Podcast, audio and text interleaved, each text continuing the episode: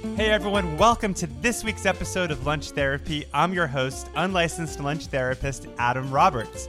I'm so psyched for today's episode. It's kind of a game changer. We have our first couple doing couples lunch therapy. My friends Byron Lane and Steven Rowley, both of whom are authors. Uh, Byron has a book that I just read called The Star is now out in paperback, which is based on his time working as Carrie Fisher's assistant.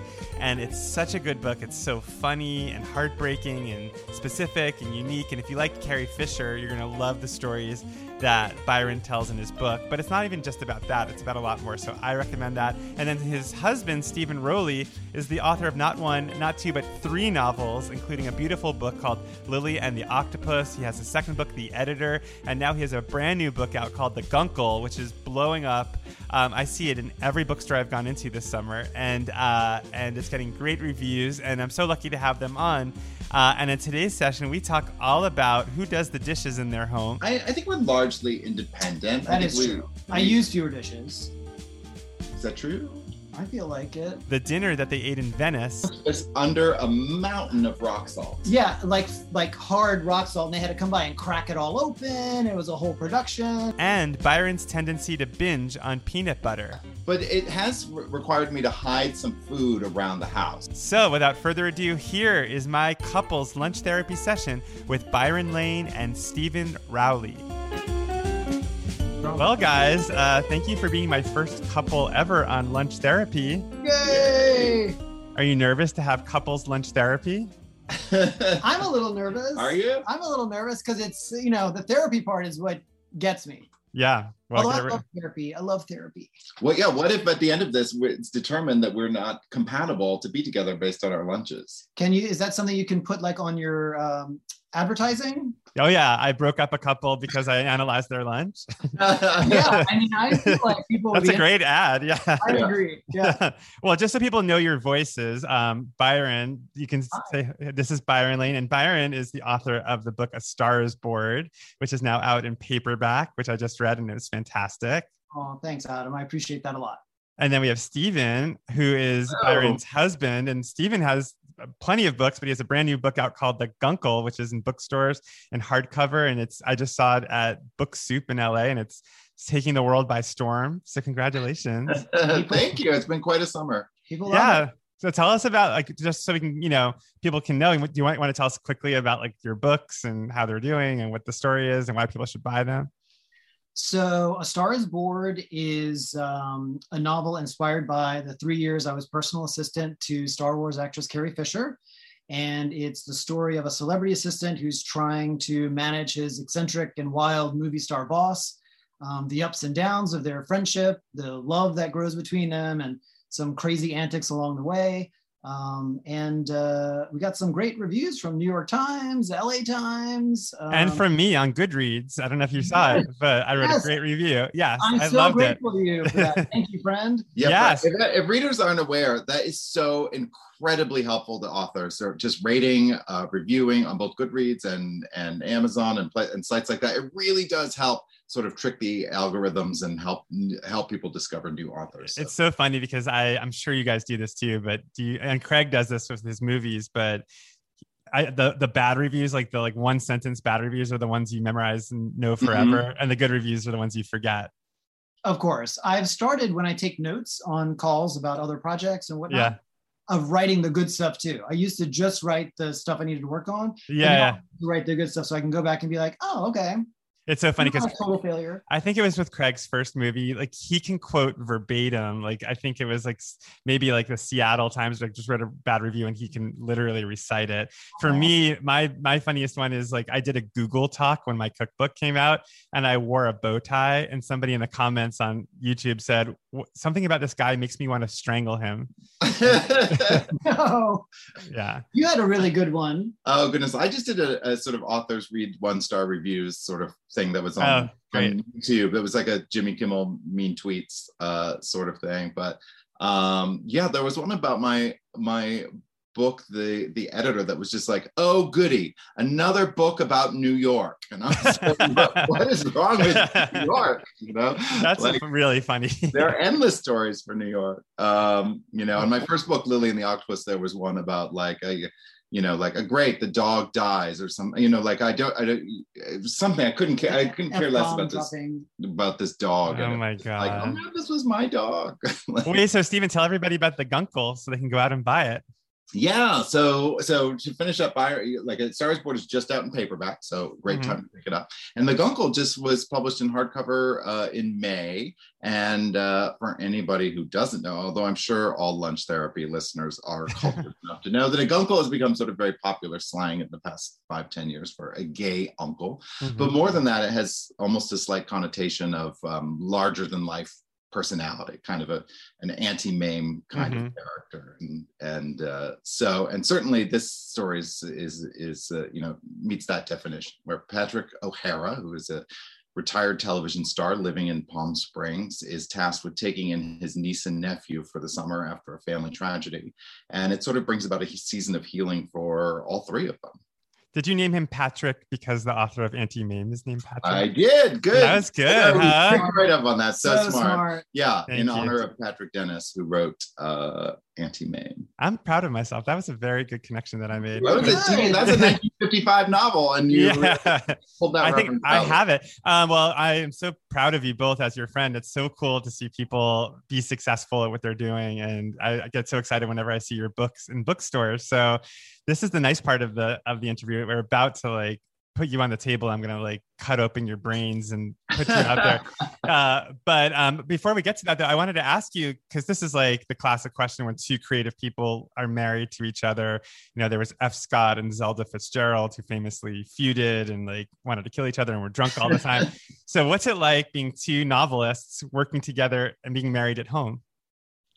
I think uh, we're pretty lucky. I think I I feel great about it. Um, I feel great about it. I, I think we both uh, we both kind of go into our own spaces and mm-hmm. we write during the day and we kind of uh, meet at lunchtime and sometimes we pitch ideas and okay. chat about plots and uh, and also there's an element of um, shorthand when it comes to stress or uh, or you know when you're you're trying to figure out a, a story problem um, the other one kind of gets a sense of of the headspace you're in you know? So you bring so do you actually bring the content that you're working on into your relationship and like say like i'm up to this chapter where such and such happens and i don't know what to do?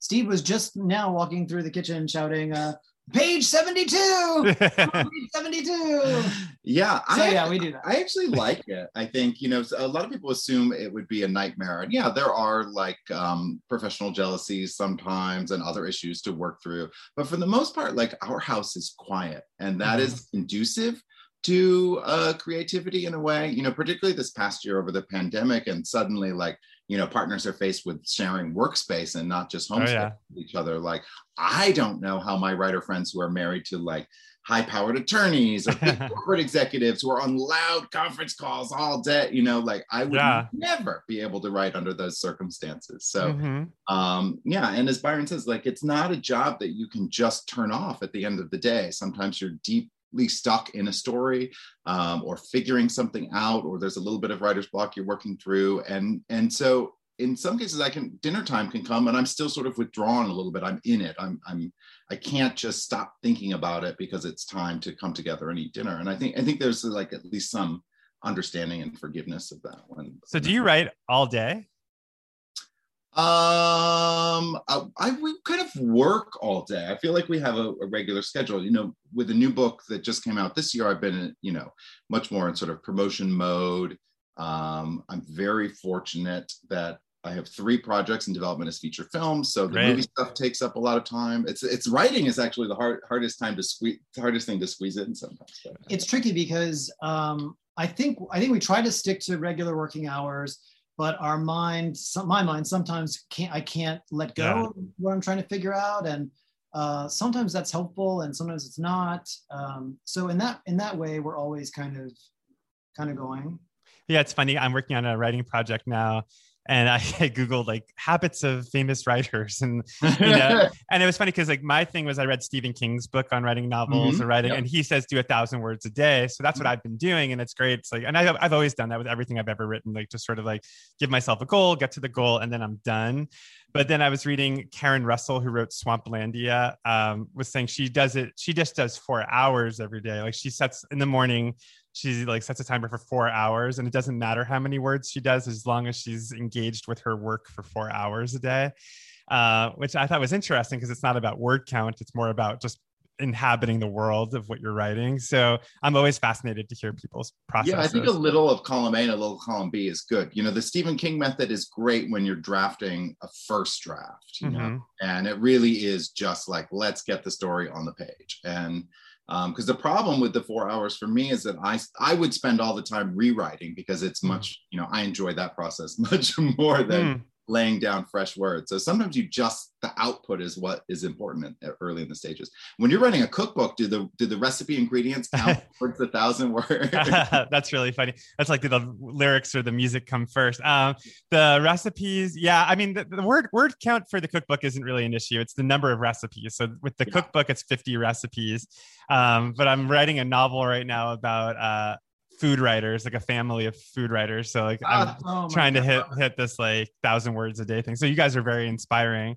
Um, but now we've come to the moment that you've been looking forward to, I hope, and not dreading, which is where I ask you, what did you guys have for lunch today? Okay, me first? Sure. All right. So I have the same lunch every day. I have a huge salad. So I have a huge bowl and I put uh, in there chopped romaine and then I put a little olive oil Mm-hmm. And then I put a little um, Key West lime juice. Okay, from a bottle. Yep, from a bottle. Okay. It's like that lime green bottle. Uh huh. Uh-huh. And then I put in uh, some onion powder. Okay. Cayenne pepper. Uh huh. Um, I put in freeze dried vegetable mix. So it's like an end cap thing, and I think people normally use it uh, in soups. Um, but I like it in the salad. It's like little bits of um, carrot and celery, and because it's kind of crunchy. And uh, I've never heard anybody do. I've, I've been working in food for almost 20 years, and that's the first time I've ever heard anybody put that in a is salad. Is that like a bacon bit for vegetables? it, it is. A, it is like bacon bits. Yes. Yeah. And I, I keep thinking, you know what? If I put this on TikTok, will this be a thing? Yeah, it might be. Ugh. and then I put some nutritional yeast on there, and then that's my salad. That's my big lunch. But in terms, but in terms of like what's in the bowl besides the flavorings, it's just romaine lettuce. It's like not like tomatoes or cucumbers or onions. So it's basically a bowl of romaine with lots of flavorings. Well, how dare you? But yes.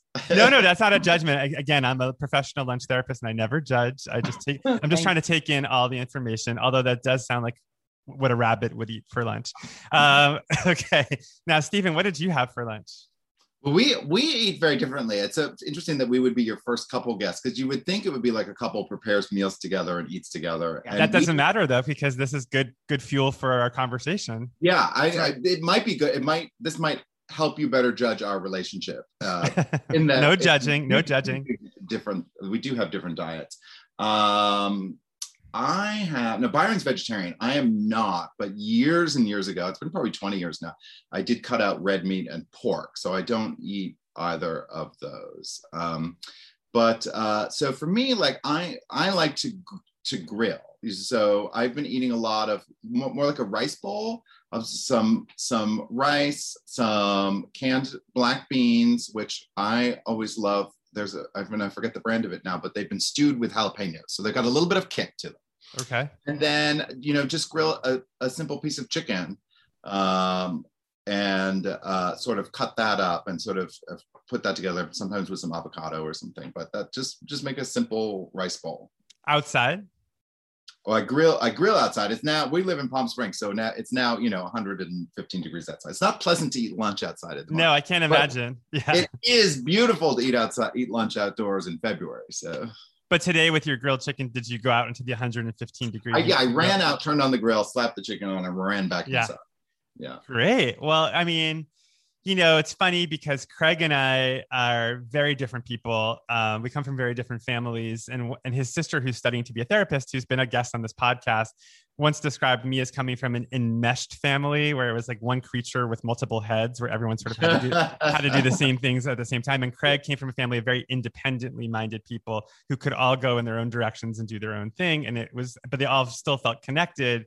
They didn't need to be involved in everyone else's choice so it sounds like you guys as a couple are much more column b where it's like you're both living your independent journeys but you're still united in your relationship. It's just you give yourself you give each other space to do what you need to do I like that. I actually um, had a prior relationship where I remember in, in therapy uh, at one point. I, clearly, it wasn't going well.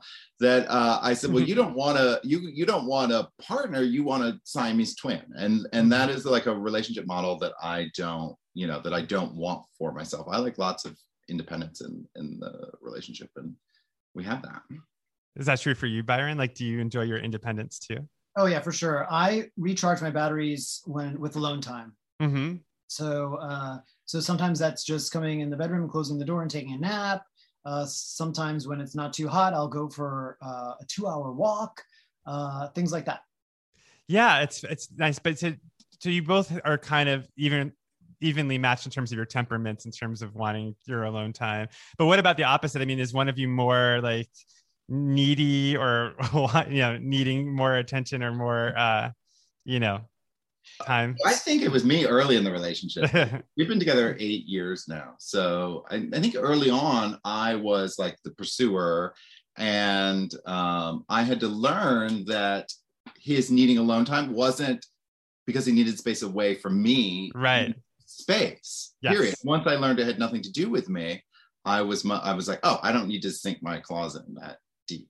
I think I got a little bit. Uh, is needy the right word? I don't know, but I like to shout like, uh, "You happy?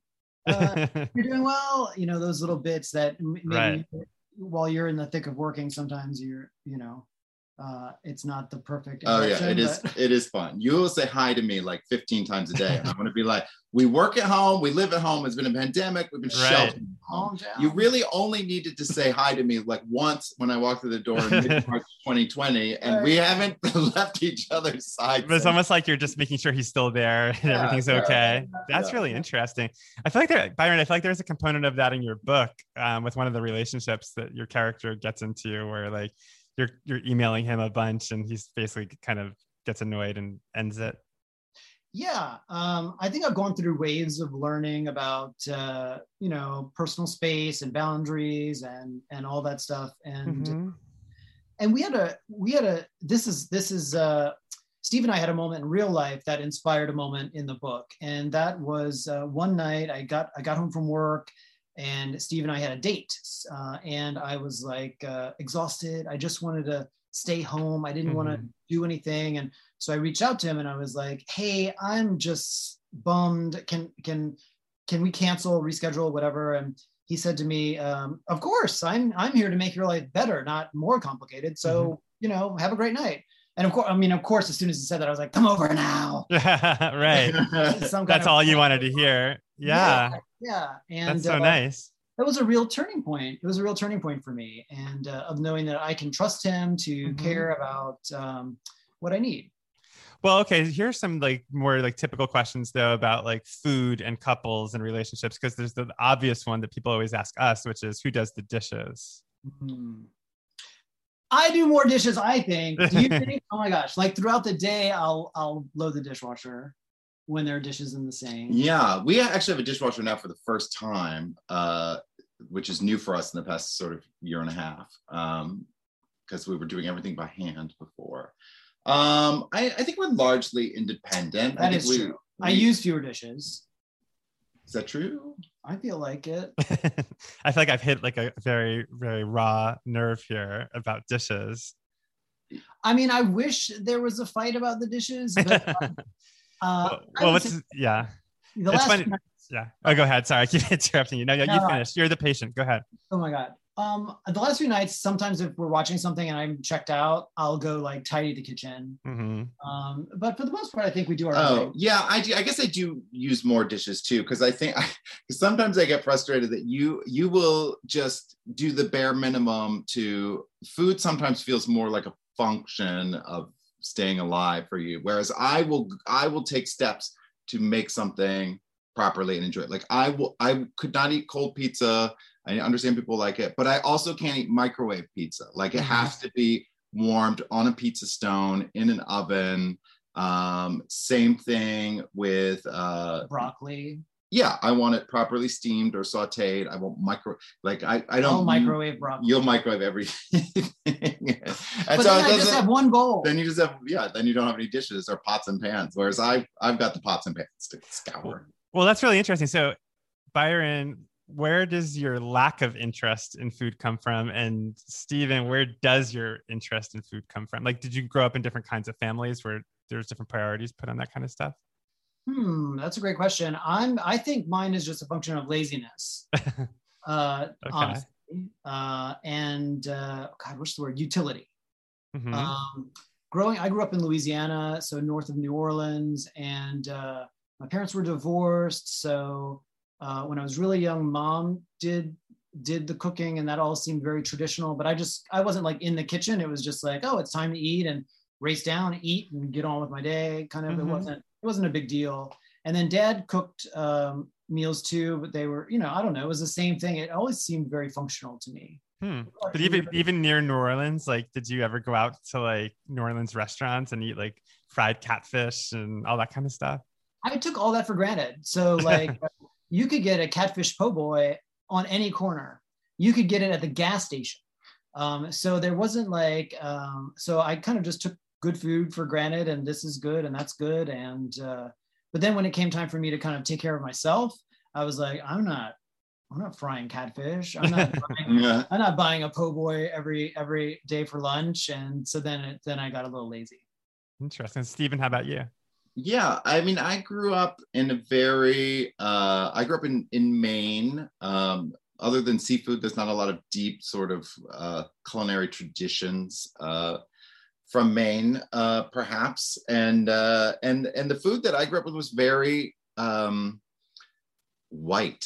I mean that uh, sort of racially, and also it was a lot of like uh, you know casseroles with a bechamel sauce or something, and you know it, I just there wasn't a lot of excitement to the food that I grew up with. And know I didn't have Chinese food till I went to college or something. Mhm. Like it was like you know, and so an interest in food came came as part of my adult life and independence. I think that I was Mhm. more adventurous in eating. And I did have a my first serious relationship. He was uh, an incredible, uh, incredible cook, and I learned so much. And I was just sort of blown away. It was all just like you know, it was like watching Merlin, you know, do these like magic. I was like, wait, Mhm. you can put this and this together, or the idea of someone cooking without a recipe Mhm. or understanding. It was the first time I ever stopped and thought about how ingredients can go together and what happens when you pair things and what what goes good with what and that it's okay to make mistakes and sometimes it, something won't be edible but but you've learned something in that and, so- and so that's something i always like carried with me from that point um, forward and Steven really, really, you really are a great cook. And uh, we've had we have friends come out here, and Steve will cook for us, and we'll, you know Brussels sprouts or um, chicken with um, peanut butter uh, Yum. ginger sauce. oh yeah Um, I'll, I'll make sausage salmon like a with- with a ginger glaze he does or like a delicious pesto pasta. like He can do a homemade pizza that's out of this world. You, I, I feel like I'm naming like bad the basic the Yeah, most like, what basic is your potatoes that Yeah. are. But that's very cute how like because like it seems like when it's not Steven cooking, you're not that interested in food, but when he's cooking, it seems like that's when you get excited. I think our big thing. I also get on weird diet kicks. Mhm. And so um, there was, I think there just hit a point during the pandemic where Steve was just kind of like, I can't keep up with what you're, you're, are you eating lectins? Are you not eating lectins? Like, what are you doing? And what are uh, lectins? what is the lectin yeah, what is a I lectin? I think it's like a, a protein, uh, like in tomatoes. Or it might be a seed. But why but- would you eat them and or versus not eat them? Oh, well, because Instagram um, introduced me to this guy, Dr. Gundry, who Oh, was talking no. about colon health and um, and uh, you can if you eat too many lectins, you can get little tears in your colon. So if you cut out lectins, uh, gut health, all this stuff. And so I did that Okay. for. a while. and how did it feel? I felt nothing different, and so I went back to I went back to. lectins. Yeah, Now no, don't believe everything you read on Instagram, you know. Uh, You know it really is. It is. Listen to that, Oh. to that preface for everything. That it would be like, oh, I, I saw it on TikTok or I read Yeah. it on Instagram. Yeah, and you will rearrange your whole life based on Oh, it. Where I'm I just like. I don't have the energy for I that. know it's true. Well, as you're talking I mean, about diets and like Instagram fads and stuff, I mean, the other elephant in the room is that we're all gay men and like we probably all know and are friends with guys who prioritize their bodies over what they eat, or you know, or that, or that's a huge struggle, like how they look versus how they get to feed themselves. And for me, like I chose my, I made my decision long ago that I'd rather eat whatever I want than have like six pack abs. But that's my decision. But I'm curious how, curious how you both navigate that living as you do in Palm Springs, where you're surrounded by beefcakes everywhere you turn.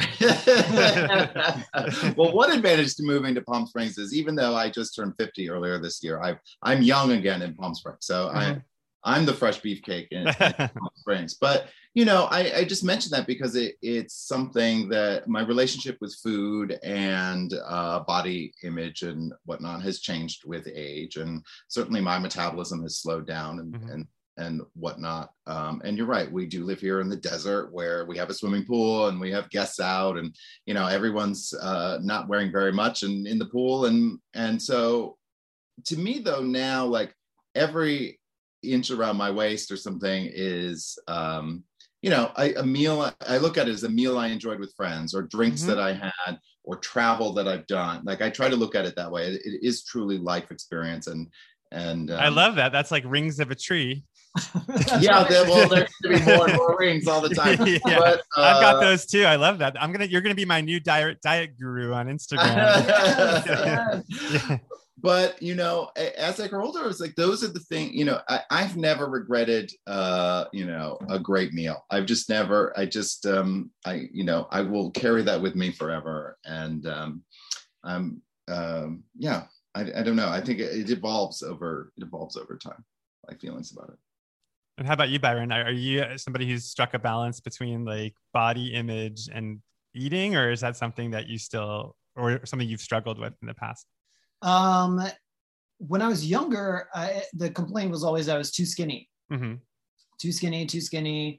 I used to have old ladies. I grew up Catholic, and old ladies in church used to uh, to pull me aside and be like, you know, every time you drive by Wendy's, you should just go get a frosty. That's that why my was- grandmother always said to me to drink more milkshakes when I was a kid. That was a big Yeah. thing. Yeah. Yeah. That's funny. Um, so I always heard that, and then as I got older, metabolism changed and body changed, and um, yeah, I think that sometimes that can affect self-esteem.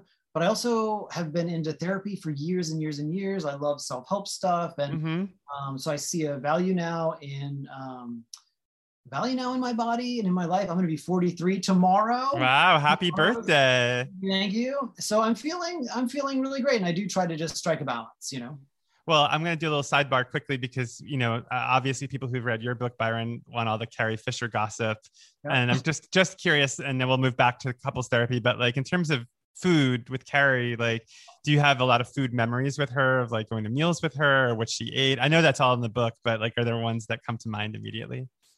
Um, well, in general, she she was not like a big foodie. Like it was very rare for her to like go to a restaurant for a meeting.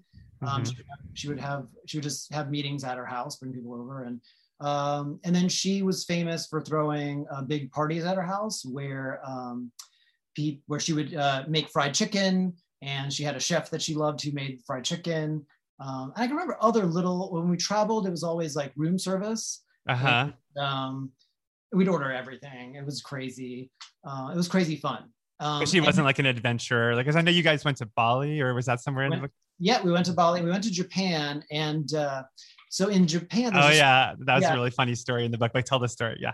there's a story in the book that is uh, the assistant and the movie star uh, have this experience. In real life, um, I was uh, I went in my alone time. So a friend of of Carrie's was traveling with us, and the chef at this very fancy hotel. The hotel used to be um, an emperor's palace.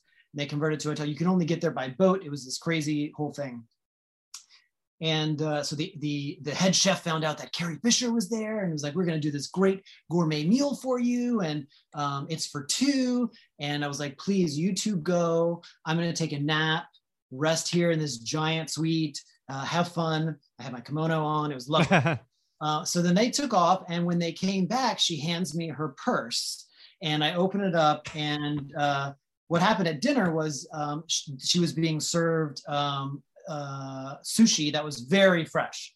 like some of it living, some of it still moving. Right. It wasn't her thing. So uh, when the waitresses would leave the room, she would open her purse. she was on uh, Jenny Craig at the time, and so she would open a bag of like uh, sugar oats, uh, pour them into her purse, and use the cellophane to start collecting the sushi that she didn't want to eat.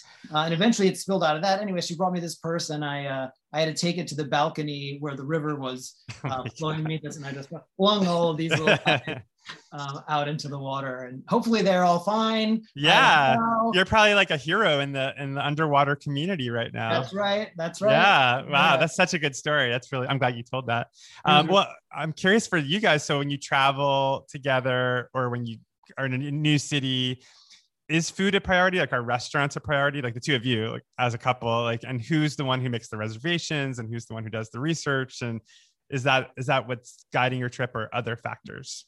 two things. One, oh my God, I'm jumping in. No, please. One, I, I think in the future it's going to be more of a factor because we've sort of flown by the seat of our pants a little bit on our last few trips.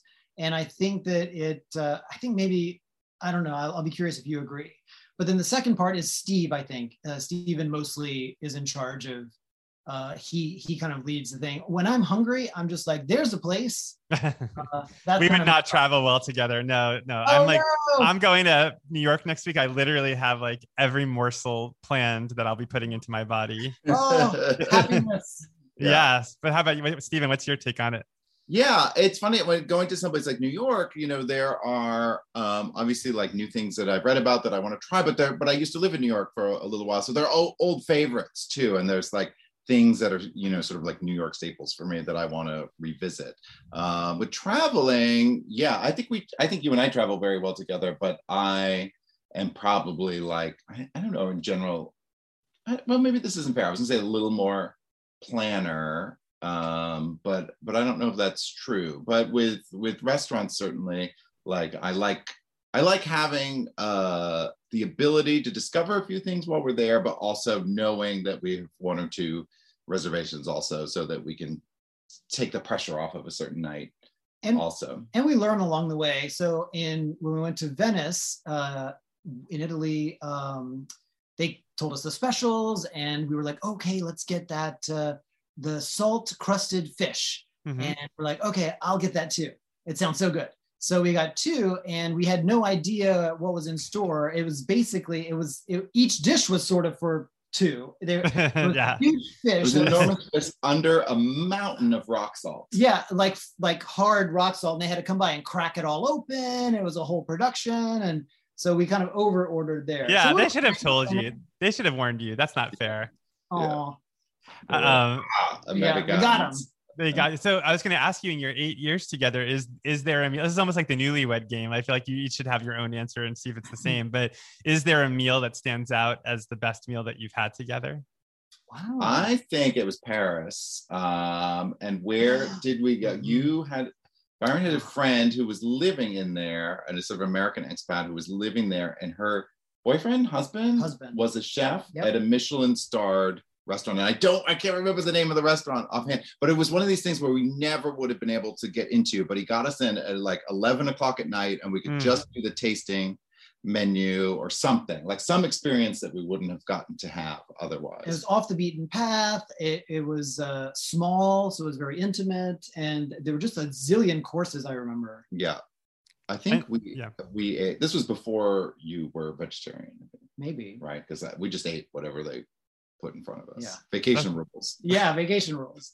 That sounds really fun. That sounds like a great experience. Like especially to know somebody so that can like get you in somewhere like that. Um, well, I'm curious. Like, so when we talked about your lunch, we talked about like independence and each being on your own track. But is that true throughout the day? Is that true for breakfast? Is that true for dinner? Like, how? When do you guys rejoin your separate machinery and make a decision about food? Yeah, I think um, I, I miss sort of the intimacy of cooking a meal and both sharing it sometimes. Um, but now we've sort of replaced that with, well, I would say that like the pandemic affected things. So we, so we, you know, obviously live together. We work. We both work at home. There was a lot of togetherness, and the pandemic only um, only exacerbated that a bit. You know, as we stopped traveling for work and and whatnot. It, it was we were together a lot, and so I think we exercised a little bit of independence and alone time um, by either staggering our sleep schedules a little bit, and and it seeped over into food prep also. I think it was just like, um, you know, I haven't left, you know, like early in the pandemic when you're like, I didn't even leave the house today. Mm-hmm. Um, then I'm going to treat myself by cooking something that I want. You know, mm-hmm. I'm not sort of we're not figuring out dinner together. It's just something I'm doing for me. So um, and I think that's that's sort of carried through. But now that rest, now that we've been back at restaurants and and whatnot, now we'll have a date night. Sort of stands in for the intimacy of of of of a shared meal. It now becomes you know like a shared, even though we're not eating the same thing in a restaurant, it's a shared experience. Mm-hmm. So, so you know, having date nights again and eating in restaurants have been very special. And we're definitely very different for breakfast and lunch, but I, sometimes we come together at dinner. I would say more often than not. Yeah we just make sure our dinner is ready at the same time. And do you guys so do you guys have favorite Palm Springs spots for people who are listening who um, are going to go there and on vacation sometime? Yeah, uh, the honestly one of my favorite meals here is the the Rooster and the Pig. I knew you were going to say that's my favorite place. Yeah, yeah, yeah, like Vietnamese fusion, which doesn't sound like something you might want when it's 115 degrees outside, but it, it is wonderful. Mm-hmm. I mean, the mm-hmm. food there is just incredible. And they never used to have takeout, and then uh, over the course of the pandemic, they had to switch their business model, and so you could get takeout. And I'm not sure what the status is at the moment. I don't know. Um, but that was that was a, a sort of a real joy. Hmm. Um, we uh, we love 849 is that the one? It's numbers but i don't remember the name. oh note. yeah yeah i know that. Yeah. and mr lyons is special occasion. We're going to go there oh yeah love that place. Yeah. I love mr lyons. I still am obsessed with a, like a 1950s sort of red leather horseshoe booth steakhouse. Even yeah. though i don't eat steak i want a tableside caesar. I want a big martini mm-hmm. and uh and you know and i'll order you know a piece of fish or something to go with that but but um i still love that that sort of classic palm springs 50s sort of steakhouse feel sinatra mm-hmm. and kind of feel even though it doesn't really match my diet but i still over that yeah it's a great that's a great atmosphere it's so, so funny because now i associate it with a fight that I had with friends during the pandemic about uh, about Woody Allen. It, oh. was, it was like it was like a stupid conversation. I'm not even going to rehash it. Wait, did someone come down pro Woody Allen? Well, this was this was right when the documentary had started, and we were all okay. watching it, and it was like uh the uh-huh. first episode before it got to like the really damaging stuff. And so like there was just a lot of conversation, but it got so mm-hmm. heated. And like the, the waitress came over, and was like, "I'll come back." Like, and now it's like one of those fights where it's like that's all I'll think about for the rest of my life when I think about Mr. Lyons Steakhouse. Oh no! Oh, but no. Uh, but it's really good food. Um, well, actually, a good question for you guys, which I've never asked you before, is what what's it like to move to Palm Springs? Like, what was what's it like to leave LA and live there? Well, we moved. So we bought a place here four four and a half years ago or so, and we were sort of weekenders for a while. And it was November of 2019, so just a little bit before the pandemic, where we thought we'd roll the dice. We were now both working at home. We sort of felt like our writing careers were established enough that we could leave LA and try mm-hmm. it. And I think we were just going to sort of try it for a year and see how it felt. But, you know, I still sort of figuring out what it feels like really because then it, once the pandemic hit i thought you know I, I, the idea was oh we'll be back and forth to la all the time and we'll have friends out on the weekends and and it just didn't turn out to be that mm-hmm. um, and you know i thought we would travel too at the height of the summer when it it's you know when the temperatures are the hottest and it would and instead we were kind of in in lockdown so um, it just the past couple months where i sort of feel like we're exploring what it actually means to to be here i don't know do you have this yeah i think we're lucky because we could afford uh, a house with air conditioning and a pool that we mm-hmm. could never afford in LA. Right. And then I keep having these uh, lovely moments of um, there's parking, uh, right? Foods, you know, there's uh, you can go to the. I got an email that I have to get one of those real IDs from the DMV. That's going to be easy. Like going to the Right. gym, here's a breeze. The Trader Joe's has an enormous parking lot. Where can you? Where else can you say that? Yeah. Uh, so That's no awesome. traffic, and so there's there's a lot of things like that that are um, that are just easy. It's easy. Mhm.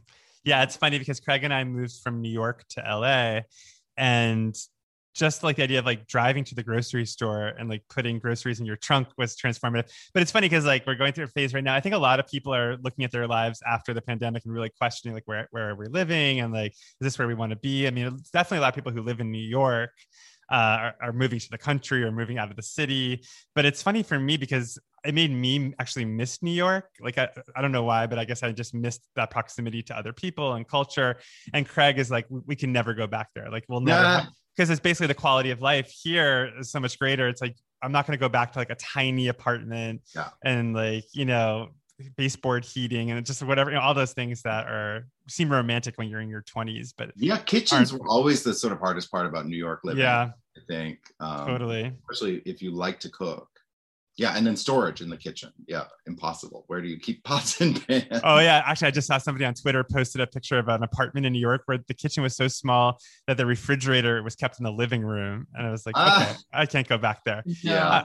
Well, okay, you guys, I feel like we're I scratched the surface a little bit with your relationship with food, but I feel like there's got to be some more there that I, I can dig into. Um, but I asked about your families, I asked about growing up, I asked about cooking, separate dishes. We got to that. Are there any areas that I haven't touched on yet that feel like live issues in your relationship as it concerns food? Oh, I think like our biggest issue sometimes is I would prefer to splurge on the full real thing, whether that be, you know, some sort of dessert, full fat, ice cream, you know, and I would rather have a little bit of something great.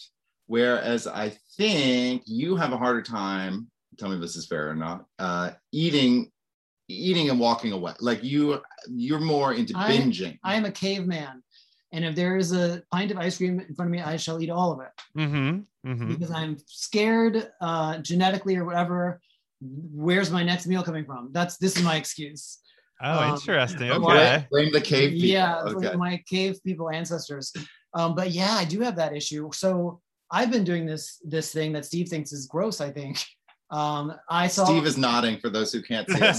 yes. I saw a thing on TikTok where you can make protein ice cream, which is basically just almond milk, protein powder, Oh, um, powdered Byron. chocolate, I'm sorry, not to And then judge, not to and judge. then, Yeah. and then you fill the blender with ice, and so you get like four servings of this ice cream um, textured yumminess.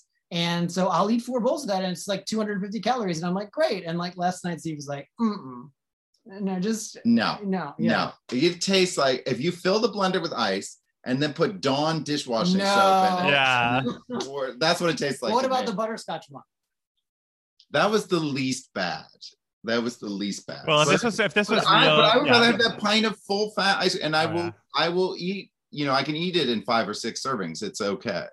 Um, you know, I can enjoy just a few spoonfuls at a time and walk away. But that's always. I always want the the true thing instead of finding the guilt free substitute. I would rather modify the portion.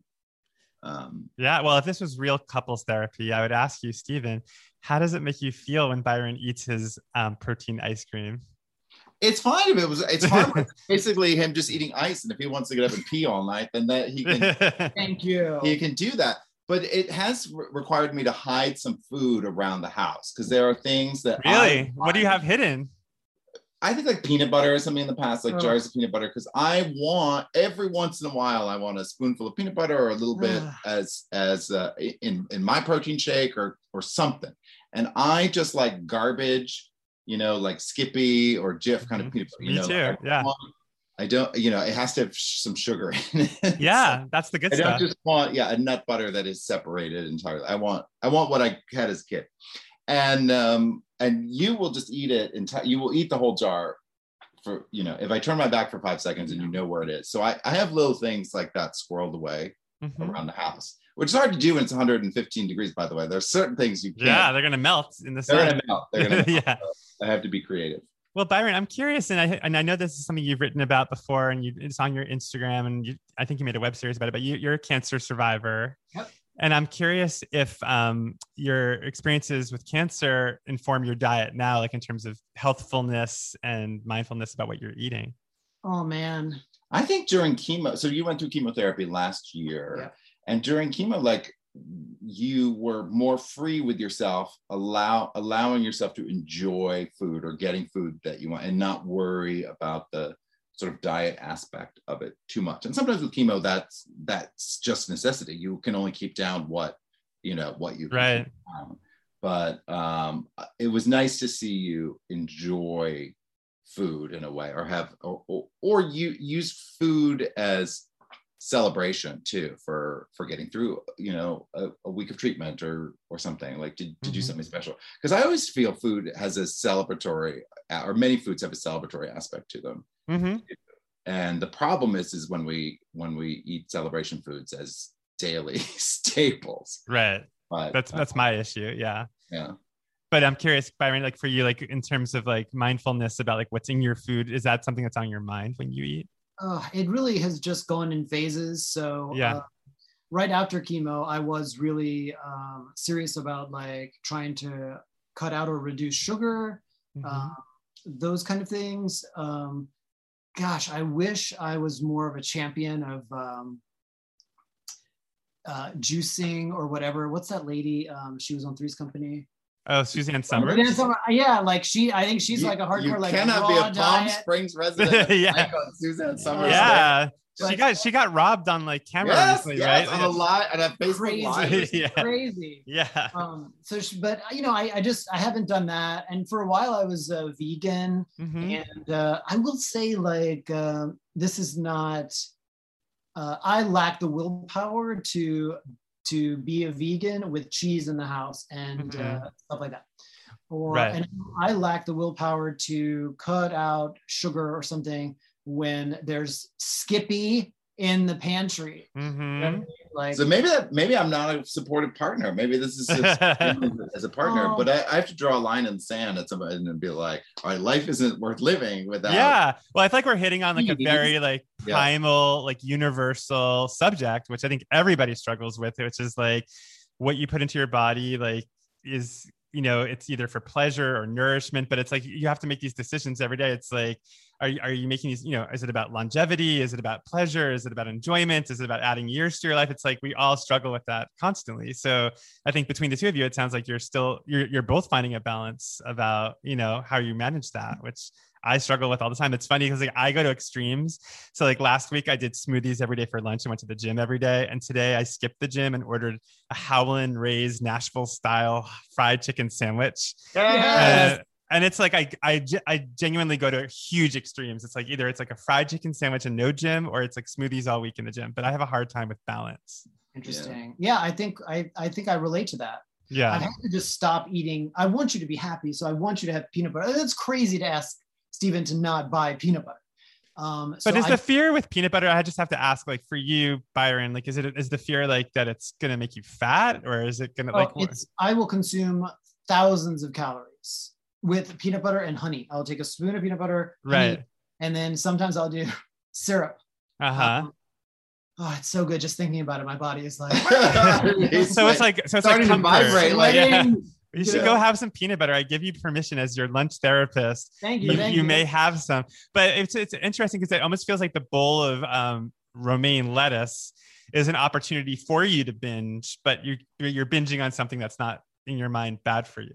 I remember once we had two jars of peanut butter in the house, and you drew with a sharpie on top, like B for Byron and Well, S for Steve. Yeah. But Wow. why are there chunks of honey in my peanut butter? Oh, And yeah. I'm like, oh, I'm making a mess. I'm sorry. so you have separate Um, peanut butter in your But then. I pulled them out of the of the pantry day, and it says BS on top. I was like, oh, this is BS. Like this is this is too much. in sickness and in health and in Yeah. crunchy and in smooth, Yeah. jiffy and in Peter Pan. My, Um, yeah. My latest, my trend with the salad thing, which is, uh, you know, low calorie lunch, is that I have been splurging for dinner. So like for dinners, I'll do like a big veggie burger with a big bun and Mhm. French fries. And so uh, I do try to do that. I don't know. balance. Balance. Well, one thing I haven't asked you guys about, and by the way, I'm going to congratulate you for this, but you got married during the pandemic. Is that right? Yeah, Mazel Tov. But can you tell you. tell us listeners here about that experience and what that was like, and maybe what Well, I you think ate, what you start. ate? Yeah. We, I think we have to start in the proposal. So Byron's novel. Oh yeah, yeah, this is out great. last July. It's almost a year. Almost a year Next ago. week will be a year ago. But when the when the final copies arrived at our house, you had me look at the at the and I thought I knew the book inside and out because we're each other's first reader. We give notes along the way and all that. But at the end of the acknowledgments, you had added four additional words, which were "Will you marry me?" Aw. And uh, yeah, I was kind of stunned. I I was like, "Wait, is this in all the copies?" Yeah. because the answer is no. yeah. No, well, I mean, we're spoiled a little bit. If anybody wants to read my what my acceptance of the proposal, it is in the acknowledgments to the Guncle. So you can read these two books and sort of and it's now all documented in the Library of Congress. But um, That's but yeah, we got we got married in April of this year, and it was a decision. Like it was sort of we'd had our first vaccines, I think, at this point, and, and it was like close enough that we thought like should we should we wait and actually have a, a big wedding? And and for me it was a reason to to accelerate. It was a reason to floor the gas pedal and be like no let's do this now so we don't have to uh you know have a big thing. I don't know. It was really lovely and quiet and meaningful and just us really we we had been talking about it for a while. What do we want exactly? And uh, the opportunity to do it during the pandemic just meant we didn't have a lot of other voices to to worry about, like Mhm. parents flying in, hotel, where's everyone staying. right. We could pick our own venue, eat our own foods. Um, Steve, uh, so Steve made a cake. Uh, Really? a three- i baked our wedding cake tiered yeah. amazing cake. What Uh, kind of cake was it? Well, Adam Roberts, let me tell you, it was a uh, it was just a, a vanilla cake with layers uh, uh, with a, a layers of marzipan cream and Mm. lemon curd, Yum. Uh, and um, then there was uh, decorated with marzipan uh, candies and hummingbirds. That's beautiful. And did Yeah. you guys just eat it between the two of you? uh, just me. I Yeah. it all the way by myself. No, cake is one of my weaknesses. I love nothing more than like a 1950s, uh, you know, layer cake kind of, Mhm. you know, that sort of heavy, dense cake um, that tastes almost more like more like cornbread, but then with the, you know, buttercream frosting. That is Yeah. like it sits on the counter with the glass dome. yeah. Yeah. So you guys had this wedding, and did you have? So did you have a meal with it too? Like, did you go out to dinner? We you- went out to dinner, and that was our first time back at a restaurant in over a year. Where'd you go? With our wedding night, we went to Copley's here in uh, Palm Springs, which is on Cary Grant's old estate. So it's his Wow. old house. Uh, Uh, I can't believe is- you haven't been. It's so fun. You would love No. Yeah.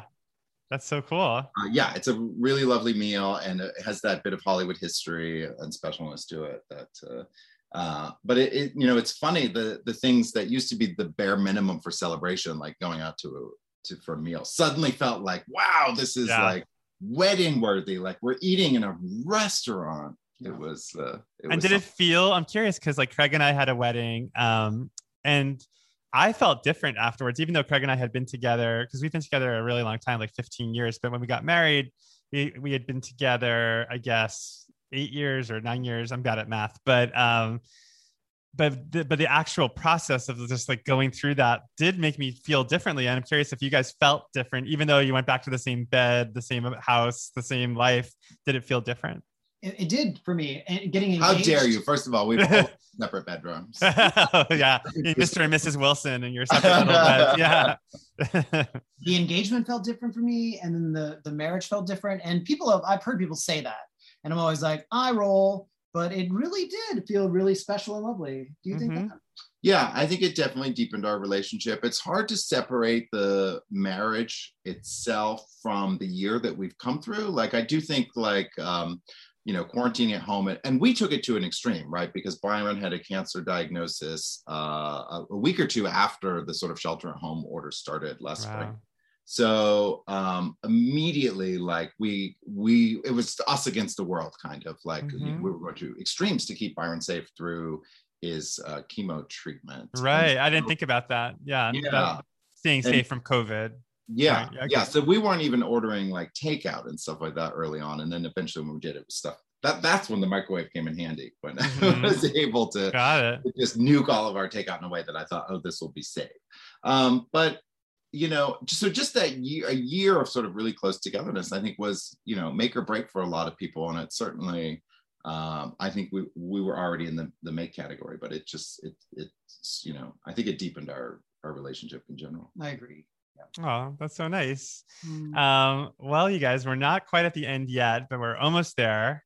And every podcast begins with what did you have for lunch, but it ends with what are you having for dinner tonight? Oh, drama. Well, uh, I've got more chicken marinating already in a lemon pepper sauce, and I think I'm going to roast some Brussels sprouts that we agreed on some little roast potatoes. I think those are, I think that's what's in my future. And I'm gonna make a, a veggie burger. I do two. You'll have the sprouts and the potatoes, Yeah. but you'll And I- substitute your protein. Yeah, and uh, so if the grill is going, I'll ask Steve to put on two Boca burgers. I'm from Boca. Oh, Is that where the burger is from? Also, I don't even know, but my parents live in Boca Raton, Florida. So I'll Oh. find I'll get them from the source Get- for you. get I'll get the- get the, yeah, yeah. get the details. call call that uh, three-headed monster. yeah, exactly. So he's going to grill the burgers for you, but you're on your independent journeys, but being prepared on the same grill. Yeah, so our main course will be different, but our sides are the same. Dun, dun, dun. Is that beautiful? That's kind of ironic since you're my main course in life. Uh, maybe maybe our sides are that's so. Wait, but Byron, I never asked you why, when, and where, and how did you become a vegetarian? Uh, it started. Did, was I was I vegetarian before the the, the Thanksgiving? No, it's the Thanksgiving. So it. there was a Thanksgiving where I got up in the middle of the night and uh, we were we were out here at another house. Uh, that we didn't have this house then, and some friends had gone to Ralph's or somewhere and gotten no, like it was Costco. Costco Costco sized pecan pie. Uh-oh. In the middle of the night, I got a spoon and ate that pie. And uh, The whole pie. yeah, and I was like, you know what? I can't keep living like this. I need some guidelines and some boundaries. And I'm not even sure if pecan pie contains ingredients that are not vegan, but I was like, Well, it's butter. not vegan. butter, a lot Yeah. of butter. Eggs. So I Yeah. started going vegan then, and uh, was pretty good about it for for a while. And then it just got it got it was really hard to uh, hard to maintain. And but you know, um, so it's been years that I I've think it's funny that it, it was in response to overeating a pecan pie and not like I had a 28 ounce steak or something. or like, yeah, a it was pet goat or something. Yeah. you in. It was Well, pie. um, it's actually interesting because like hearing that story makes me realize because like I feel like the the wrong interpretation of Byron's lunch and like his relationship to food is that he doesn't enjoy food that much. But I think the actual real thing is that you love food so much, but you put restrictions on yourself so that you don't overindulge in food. Yeah i think that that's i think that that's true and i wish i wish i had a better solution Mhm. um, but i do not Well, if it works for you, I mean, you know, there's no right and wrong in terms terms of what you eat, as long as you're enjoying yourself. I mean, are you able to enjoy yourself if you go like to my house for dinner and I serve you a big plate of pasta and a slice of chocolate cake? Is that something you can enjoy? oh my god i'm begging you Yeah, I've done it before. You guys have been over. oh Yeah, yeah, yeah, Oh, yeah. yeah. oh my god it's amazing yeah yeah yeah, we yeah, I'm do just that. fishing for compliments. Yeah. Oh, Uh, but you're i think that the, the the dividing line for you is you are like um you know it's like a game of thrones episode where you you you are like hold you've got to hold the door hold the door keep that food out of the house because it's okay to go out and enjoy it once in a while but if it comes in the house then you, you don't want to eat like that for every meal All right. So here's my last question since you guys are my only and first couple on this show. yay Without consulting one another, you are both going to make each other the meal of, of their life of your one another's lifetime. Ooh. So Byron, you're going to go off and go get a bunch of things, and Steven, you're going to go off and get a bunch of things, but you can't consult first. But uh, what Byron would you present to Steven, and Steven, what would you present to Byron besides a jar of peanut butter and honey? So for Steven, uh, I can I answer for sure what dessert will be, and that is I'll bake him a cake based on like Magnolia Bakeries, buttercream, vanilla. Okay. So, Okay. um, I hope it's good. He's nodding. He's nodding. That's good. right, This is not a test, by the way. This is more about like how would you express, you know, what what you think this other person would love versus like it being right or wrong. for dinner, um, I think maybe you would enjoy a, like a popover roll. Uh, so a hot Popeye. I'm sorry from the. I'm sorry backward. You know what I mean? Um, Steven's making a funny face for those who can't see, but keep going. and then, uh, gosh, I really don't want you to have chicken. Um, and I know you don't eat red meat. It's really hard to say. What is left? I don't know. That's dumb and delicious and lives and No, ocean. t- no helping, no helping. That's Yeah. cheating. I mean, I There's- thought about I thought about salmon, but um, Steven doesn't buy himself a lot of uh, salmon, so so maybe it would be like a yeah, like a nice piece of fish, um, that kind of thing. Byron, come on, you could do better. We have cake, fish, and a popover. but a popover is very serious. I I don't know. feel like I feel like we need a vegetable. Just throw in a vegetable and we're good. Oh, what vegetable um, defines Steven Rowley's life? Um, I don't know. You're a you like uh um maybe I would do some um broccoli that's just like kind of singed in the pan kind of thing. Charred broccoli. Okay. Yeah, what do you think of that? Singed. I love the official cooking terms. Yeah. How did he do, Steven? What would you actually want your meal to be? Uh, Well, I you- would eat that. I would eat that. Um, well, wait. Let me say my. I guess yeah, let- say yours. Yeah, then, then we'll then Um, we'll do a course correction. Yeah, and I guess this is fair because I've had an extra moment to think about it. But I would love to make for you an incredible, bear with me, um, like sushi meal, even though you don't eat fish, but come up with incredible things that would give the experience of sushi. So, so some fun sort of vegetable rolls.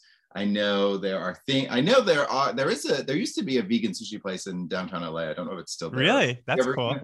Yeah. but they would do things with like um, I hate this word, but mouth feel. And uh, they uh, always say that on Top Chef, the mouth feel is incredible. Ugh. yeah. But like you know, avocado, you know, an approximated temperature, or some uh, uh, other kinds of like a you know a, a vegetable blend that um, might be like unagi or you know or something. Mm. Um, so yeah, yeah, that would be fun to experiment with Yeah, because that I know lovely. we used to love to get sushi together. What about dessert? Oh my goodness. Well, it would have to be a pecan. Yeah, pecan pie. Come on. A jar of Skippy. Yeah, Yeah, Charles. a whole, yeah, I just get you a bottle of honey and I'd a be in jar of. Skippy. Yeah. All right. So then, what would you have wanted your spouse to have made for you? Like what? Like what would you have liked your meal to be? Oh, I think uh, yeah, mine sounded uh mine sounded pretty good.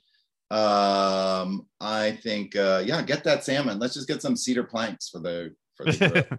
so just like a very like wholesome, like broccoli, salmon, yeah, and I yeah, I am not I don't need to reinvent the base, you know, a, a nice, you know, a clean piece of protein and you know, a vegetable and and that popover sounds pretty good. I'll take it. Oh, good. Yeah. you did great. And how But about I you, Byron? real butter. No no substitution butter, no low fat butter, no nothing. Real salted Uh-huh. table butter. Got it. And what about you, Byron? Would you be up for the sushi experience, or would you have chosen something else? Oh, for sure. The sushi sounds amazing. But I do go through phases where I just eat the same thing over and over. And so I really am in a veggie burger phase. And uh, so that sounds like I could eat a veggie burger with fries right now. So you would prefer a veggie burger and fries to homemade sushi? Is that terrible? Well, it's No, it's not terrible. Let's not Yeah. get ahead of ourselves. Yeah, Um, it's Okay. that sushi is a lie. Yeah. But uh, wow. maybe I would have done that. Do you Well, want I, to here? No, I like my answer. Okay. well, you guys did great. I mean, this is really interesting because as much as we only talked about lunch and food, mostly, like we, I feel like I've gotten deep insight into you as a couple. Do you guys feel properly therapized, lunch therapized? Yes, I Yeah, I think you're think- very good at this. I think we're Thank yeah. you. Yeah. yeah. Yeah, I don't I don't think I don't think you succeeded in breaking us up. Oh, So, I never wanted to do that. I wanted to bring you closer, which I think I have Right. succeeded in doing. have you had Craig on? Have you had your husband on as a guest on lunch therapy? And He used, he used to be he used to do the intro with me, and Ah. uh, people thought he was too domineering. Ah! and he got That's his he got his feelings hurt, and then we stopped doing those intros. But he want he's dying to come on. He's like, when are you gonna have me as a guest? I'm like, well, you're you're he's like my backup. Like when somebody cancels last minute, Right, I'm gonna right, do right. Craig, so I can't just use that. I have to wait for the right moment. yeah. That's All a right. great reason. Well, you guys, thank you so much for doing this, and um, enjoy your meal tonight of veggie burgers and chicken. And Thank uh, you. I will make you that veggie burger. I'm gonna figure it out. I'm, Thank but I want to make a patty from scratch, you know, lentil, Uh, whatever. oh. I see. You wanted like a homemade veggie burger. I didn't quite then- get that. yeah. Yeah. And then we'll see if I add the beet juice like an Impossible Burger. Yeah. Oh, you know, you should look up this guy Kenji Lopez Alt on Serious Eats. I think invented a veggie burger that is on there that looks really good. Oh, okay, Wow. great. Yeah. That's good to know. Thanks, Adam. All right, you guys will have a great day, and thanks again for doing this. It's so good to see your face. Thanks. Yes, for you too. Thank All right, you. Bye. Happy almost birthday. Thank you. yeah.